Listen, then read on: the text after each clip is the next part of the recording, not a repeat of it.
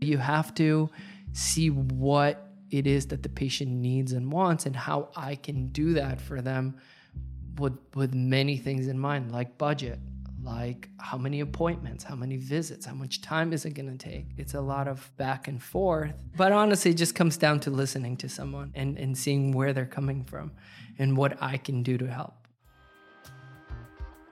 From the cubicle to the lab, the studio to the war room, climbing the corporate ladder, or joining a scrappy startup, experience a day in the life of the jobs you want. This is the Experience a Day in the Life podcast. We interview professionals, entrepreneurs, and recent grads about what a day is actually like on the job, hour by hour, or as we like to call it, their ADITL, spelled A D I T L, which stands for a day in the life. This podcast will inspire you to gain experience beyond the classroom and launch a career of your own. We're your hosts, Chris DeBow. And Matt Poe. Welcome to part one in the two part Not Accidental series. In this episode, we're going to experience a day in the life, hour by hour, of Dr. Alex Wasserman, a private practice dentist in New York City, so you can decide if this is a career you can see yourself doing. The dentist isn't everyone's idea of a good time, but you'll see how Dr. Wasserman goes to great lengths to make sure his patients are taken care of and feel right at home. Let's get right into the day.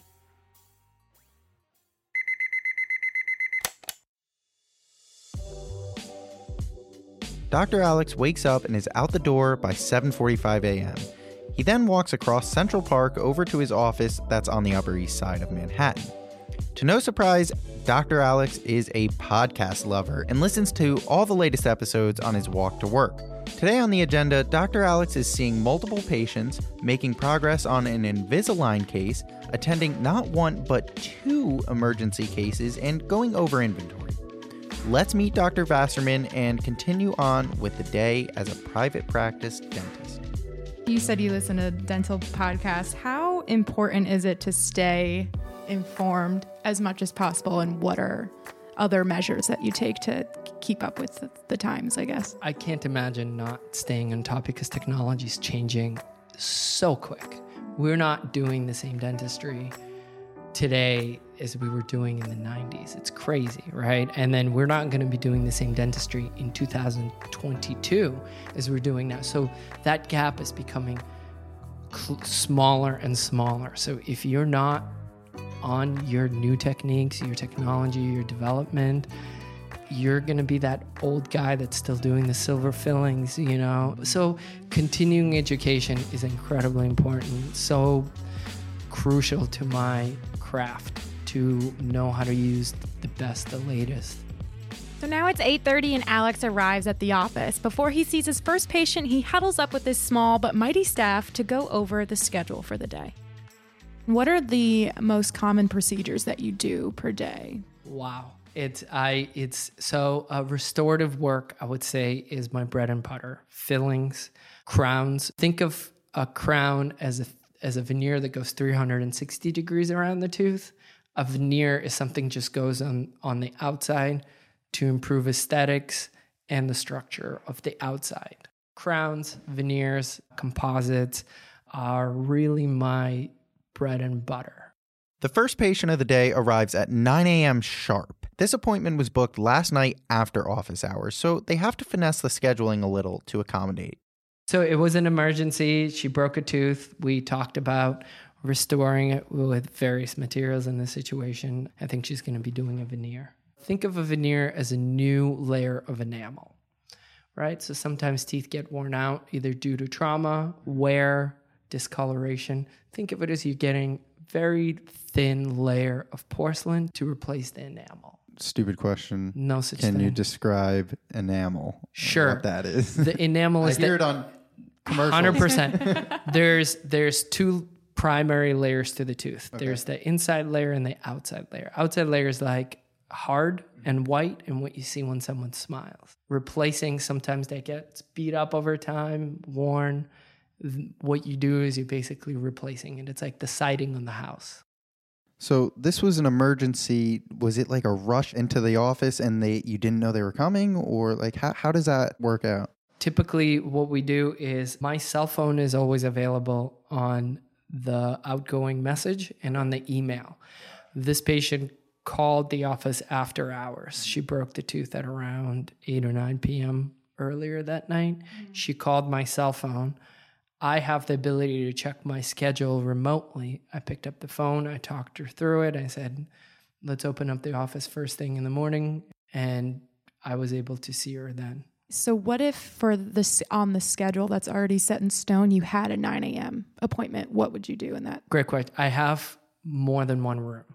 So while I'm taking care of one patient, sometimes it takes me an hour to an hour and a half to do one procedure. There's time where we're waiting for the anesthesia to set, anyways. At that point, I can go next door and see what the emergency is. And that does happen. Or what we typically do, if it's someone that's understanding, we could give them the call in the morning and say, Do you mind coming in? 20 minutes later, we have an emergency, and that's where coffee cards are great. Awesome. But we can say, if you do you want to go get a cup of coffee or do you want, you know, and sometimes people are understanding and sometimes they're, you know, we can multitask. At 10 a.m., Alex has a three hour appointment scheduled with a patient that's in need of restoration work. Her front teeth were her main concern. She's a chef at a really important high end restaurant. Her teeth basically got destroyed not destroyed, but they got worn away. She used to eat a lot of limes and lemons. The front of her teeth were really dark and destroyed and kind of beaten up. So we were able to restore her front teeth, and she was super ecstatic. You mentioned like acidic fruits, right? Yeah. What are other foods that like will do that to your teeth? Uh, acid is typically the worst. So things like soda, really destructive to teeth. Sugar, soda, it's more so sugar causes the bacteria to create the acid that breaks down the teeth. Sugar feeds the bacteria. Gotcha. So it's gotcha. not the sugar, it's the bacteria that Okay. causes the acid to be produced by the bacteria. And that acid is what erodes your teeth. So acidic things tend to break down teeth. In her case, she would take a piece of lime and just like chew on it and hold it there, right? So in her situation, we were able to restore her teeth. There's other people that, you know, they're habitual coffee drinkers. That typically won't erode your teeth, it'll simply discolor it. Smokers have discolored teeth, right? Yeah, I was gonna ask specifically about coffee. Yeah. a lot of coffee. Coffee is acidic, but I don't see the same type of destruction. At 1 p.m., Alex meets with a patient to restore his implant he placed a while back. She's a rock climber and broke a tooth. And we restored, we placed the implant about six months ago, and now we restored it. So she got her tooth back. so when she breaks a tooth, is this thing in like half and she doesn't have the other half, or is it like a chip or? Depends on how you break it. In her situation, it became really painful, and she didn't know why. So when she came in, I had to mm. diagnose and say, you know, you have a fracture in that tooth. That's why it hurts so bad. Unfortunately, we have to take that out. Sometimes people break, especially the front teeth, mm-hmm. in an accident. That's more of a fracture where it completely breaks off. The back teeth sometimes won't tell you that they're broken, except that they become incredibly painful. So you have lunch at two. Yes. 2 p.m. is a late lunch, Two- especially well- getting in at 8:30, right? Yeah, what we do is we cater to the people who are at lunch going to the dentist. So ah, that's why the 12 and the 1 slot is really popular slot because people can run on their lunch break and see the dentist get their cleaning or get their procedure done. That's why I take it at 2. And that's when I take my time to make my phone calls. I call patients to see how they're doing from previous procedures from the day before or I go over certain paperwork, et cetera. But I do try to take an hour, decompress, center myself. I, I love the uh, like the personal touches that you're putting on all this. You're Oh. calling these patients afterwards. That's time. really cool. All patients have my cell phone number. They can text me. At 2:45, Alex shuts the lights off, puts on some rain sounds, and meditates for about 10 to 15 minutes. Alex likes to do this in the middle of the day to center himself so he can take on the rest of his day. So it's 3 p.m. and you started an Invisalign case. I want to hear all about Invisalign. Sure. because when is it that you would recommend Invisalign versus braces? And, you know, what's the process? Good question. So, Invisalign is clear trays that are pre programmed to move your teeth. Braces are wires, so they do the same thing as Invisalign does, but you could see it. Invisalign is virtually invisible, right? So, it's a different way to move teeth. New Yorkers don't want to walk around with wires on their front, with brackets on their front teeth. So, the treatment of choice for adults is always going to be Invisalign. You could treat some adolescents and, ch- and teenagers with Invisalign. The issue is that a lot of them are not going to be compliant. Why? Because they're going to be taking. You have the ability to take off Mm. Take the trays. yeah. So that's why for you know teenagers, the the old method, older method of um, brackets is still the preferred method. But Invisalign, majority of the cases, Invisalign can do the same thing as wires can. Is is Invisalign a one brand or is it just like a generic? uh, There's a bunch of different Invisalign brands. Great question. It's it's Invisalign basically heads they're the at the forefront of of clear braces technology, the clear trays. There's other companies that provide clear trays, but Invisalign has a lot of patents and propri- proprietary plastics that other companies cannot use. So although th- although there's other companies like Smile Direct Club, I don't know if you've seen commercials. Clear Correct is another company. They basically are moving teeth using clear trays. However, Invisalign is at the forefront of that. So Invisalign not only 3D prints these trays that are mm-hmm. pre-programmed to move your teeth, but they also provide the software for the dentist to choose where they're moving teeth. So Invisalign doesn't decide where to put your teeth. I do, but I use their software, and once the software is used to pre-program where your teeth go, then they 3D print the trays. Every tray is a little bit different, so it moves your teeth to a certain position that I, as a dentist or an orthodontist, predetermine. Do they provide you with that software Yes. for free or Yeah, for Okay. the, yeah, Cool. You have to take an initial course, Okay. and then they give you the software. You sign up, and then yeah, they want you to use their Yeah, product, exactly. right? It's now 3:30 and another emergency appointment for Dr. Alex. This patient was experiencing severe pain on her tooth that a crown was placed on. Patient developed a large cavity that got into their nerve, and they had a lot of pain, throbbing. The patient, I remember, was very concerned about money. They had insurance, but they weren't sure. So Corey called their insurance company, got the breakdown, was able to predetermine what they were going to cover, what they weren't going to cover.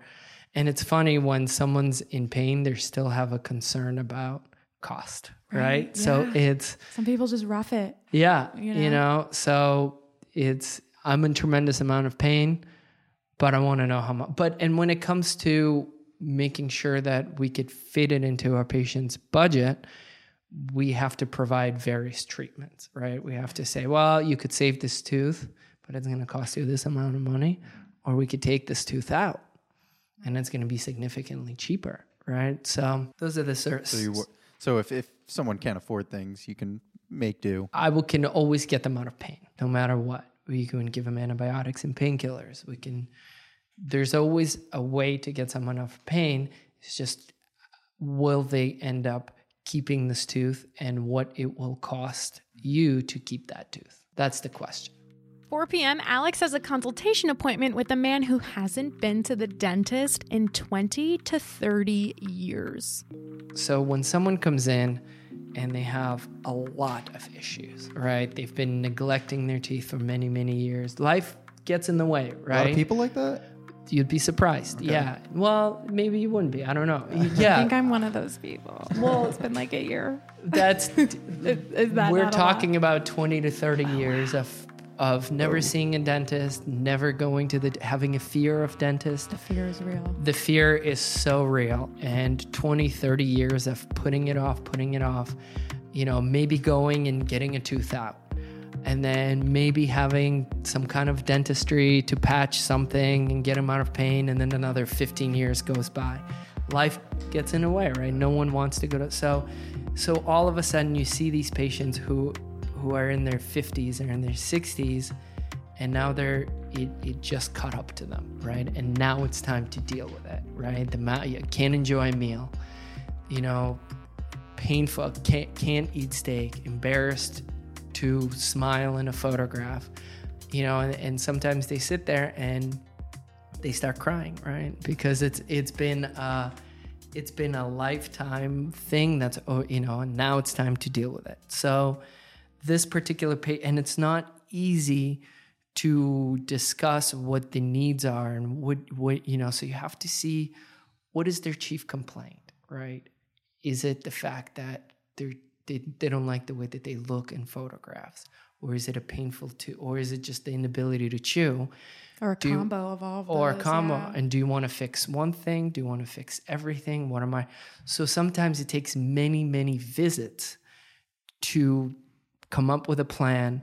It's just a construction or anything like that. You know you can fix one room you can do a paint job or you can knock the whole house down. And you know so you have to see what it is that the patient needs and wants and how i can do that for them with with many things in mind like budget like how many appointments how many visits how much time is it going to take? So it's a lot of uh, you know it's a lot of uh, back and forth and this four o'clock patient was one of them you know this is like 20 30 years of neglect. He's an older guy he's in his late 60s and now he has to do something right? Because he still has 20 30 years left So it seems to me that you are using this psychology degree or major a little bit, right?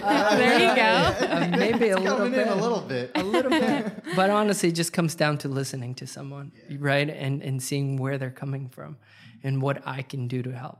So you're putting a presentation together. You said Yeah. right. What is what is that presentation? Is it like slideshows or Yeah. okay? So what I do when it comes to these big cases that are very complicated, because you can restore certain teeth with various procedures, right? Some of them could be more expensive or less expensive than others. So what I do is I my initial exam is we take photographs of all the teeth, right? We photograph from various angles, both portrait shots, up close smiles, and inside the mouth as well, using mirrors and retractors. Then it kind of we also take study models where I take a copy of your te- teeth.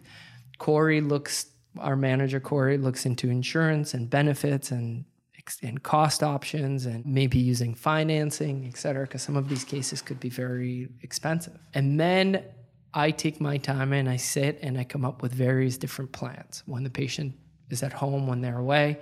And I look at both the study models and the pictures and I come up with a keynote of different possibilities and almost use that digital design to show them what it could look like and how I could get there. So it's almost like like an architect can show a final outcome before they build the building. This is my way of doing that. At 5 p.m., Alex meets with yet another patient to replace two fillings of hers, but not without the fun stuff. Yep, replacing silver fillings. Incredibly anxious. We gave her Xanax about an hour before. It a lot of the times takes off the edge. Plus nitrous. She likes Alanis Morissette, so we put the. Who doesn't? I know, right? um, isn't it ironic? right? so, and uh, so we put like her MTV Unplugged album, on, you know, Oh, and, and so she was high on nitrous and Xanax. and- Oh, it went by very quickly. So a lot of the times, you know, it's it's the experience of going to the dentist. Right? so is that your normal procedure for uh, calming people down? Do you see a lot of nervous people in there? Well, right at the initial interview consultation, someone that's very anxious is going to tell you, "Look, I'm a I ha- I don't want to be here. I'm I had awful experience as a kid, and that." You know makes me want to help them by you know being able to create the type of experience where they will want to come back and i could basically sort of tell them you know what that experience was your old experience. This is We're- we're- different. we're now. looking at We've got Alanis Morissette. you know? We're rocking out out yeah, here. yeah. So she seemed to be very like compliant and was like down with, you know, what you were prescribing her and like making her comfortable and stuff. Has there ever been a time where you've had like a super hostile patient? Like when you're doing treatments and stuff like that? And how did you deal Um, with that? You know, residency, I saw some hostility. You do your best, you know, you speak to them. I treated a patient at a prison in in under in undergrad. And this guy was a lifer. Uh, this is like a rotation. And that was incredibly hostile. This guy was shackled and he came in and he said, "If you stick me with that uh, needle, I, I, you know, I'll, I'll kill." Like all this stuff. Crazy so I started talking to him, and I'm like, "Where are you from?" What's it turns out he was from Greenpoint, right? Uh, he's from right, and this is in Boston. And I'm like, and at the time I was going back and forth, so I knew the area, and I started, "Oh, where?" He's like, "Oh, I grew up near the Boarhead Factor." So all of us, I connected him. He let me take out the tooth. You manage, you talk to them, you see what's going on. And at the end of the day, if they don't want to be helped, what, what am I going Right, to do? exactly. Right. Um, uh, most of the hostility typically comes from the insurance end. They're hostile because they got an unexpected bill, or because the insurance didn't cover something, or because we quoted a certain price that the insurance was going to pay and it ended up being something different. So that's where 99% of the hostility comes from. Gotcha. I've been in that situation Yeah. before where it just hits you and you're like, what? They told me it was going to be two grand. Now Right. it's four grand. What's Right. going on?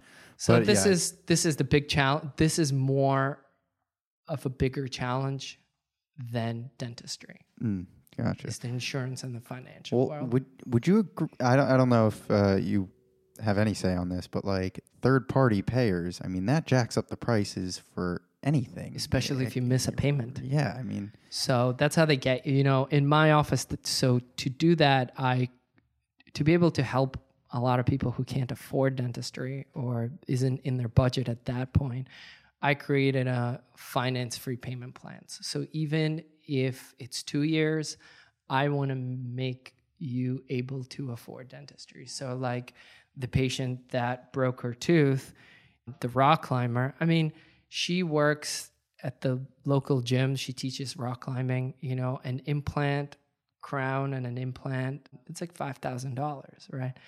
We we spread her payments over 3 years, I think, right? So she's coming up with like a few hundred bucks a month. It's an extra cell phone bill. And I think most people could do that in New York City yeah. right?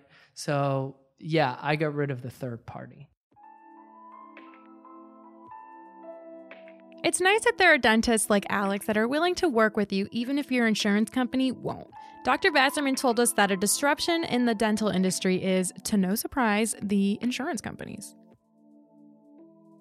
A huge issue is the fact that for some reason the insurance world doesn't consider dentistry and medicine the same thing. So, dental insurance and medical insurance are totally different things, and people think that they have insurance, but it's really not insurance.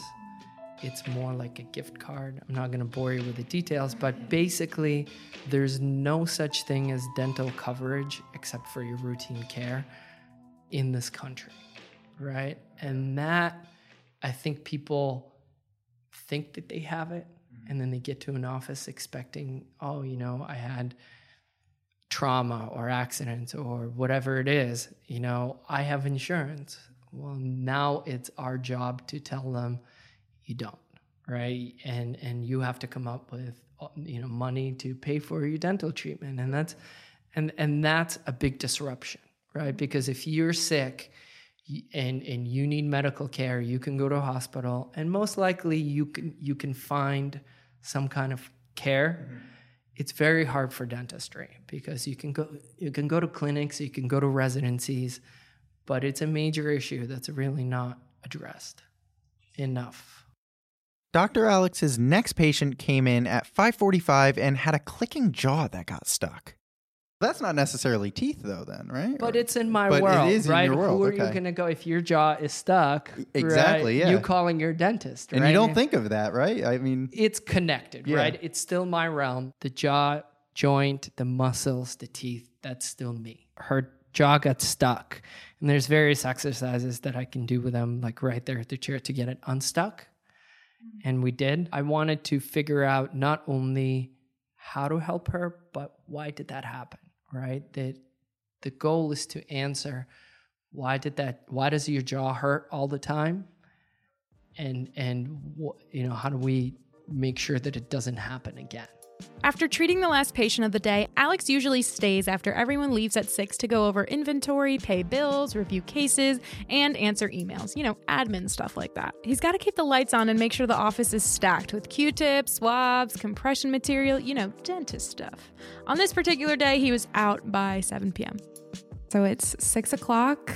This is where the business kind Yes. of side comes in, right? Yeah. and you so- stop seeing patients at this point? Or Uh, on do you, are so you certain- flexible with that? if we have a true dental emergency the thing is i can't keep my staff for a really long time and say you know if it's a true dental emergency and it's past six o'clock and it's once in a while my staff will stay to treat to, to get someone up but usually they go and and i stick around and go over the the phone calls then answered emails Today, Alex was home by 7:30 and work is always a topic of discussion at home with his wife, who is also a dentist. She's actually in her orthodontic residency, so they've got plenty to talk about. They love to bounce ideas off of each other and solve problems related to dentistry. we both love it. So it's like, oh my god, I did this, and I, d- oh yeah, and I'm doing this, and you know, so it's never like, uh, oh, I can't believe that this happened. You know, it's always Listen like to the day I had. n- Yeah. never like that. You know, it's like, um, yeah. So it's it's. I don't mind bringing it home, and I'm actually really happy that I'm married to a dentist because she understands what I'm doing, and I could bounce ideas off of her. So you just experienced a day in the life of a dentist, but how does one actually become a dentist, much less a private practice dentist? In part two of the Not Accidental series, join us as we go through Dr. Vasserman's career journey and experiences leading up to where he is today. Alex was born into a family of dentists and surgeons, but wasn't sure at the time if he wanted to go to med school or dental school. You obviously know what he decided, but you'll find out how he decided it. Stay tuned. At Experience a Day in the Life, we're building an online library of content all focused on a diddle or a day in the life of different jobs and professions across the world in all different industries. So if you want to share your a diddle, you can do so at xaditl.com slash share dash my dash a diddle. That's x-a-d-i-t-l dot com slash share dash my dash a-d-i-t-l. Thanks for listening. Head over to xaditl.com. That's X A D I T L.com. There you can find the show notes for this series and more A Day in the Life articles. And you can get to know us and our guests more by joining our communities on social media. Follow at xaditl on Instagram and on LinkedIn by searching for Chris DeBow and Matt with one T Poe. If you learned something in this episode, please take some time to help our mission by leaving a positive rating and review of the show. Each week, we bring you a new interview series with guests from different jobs and different industries. In each series, we'll live a specific day in the life, hour by hour, and experience their career journey. So don't forget to subscribe.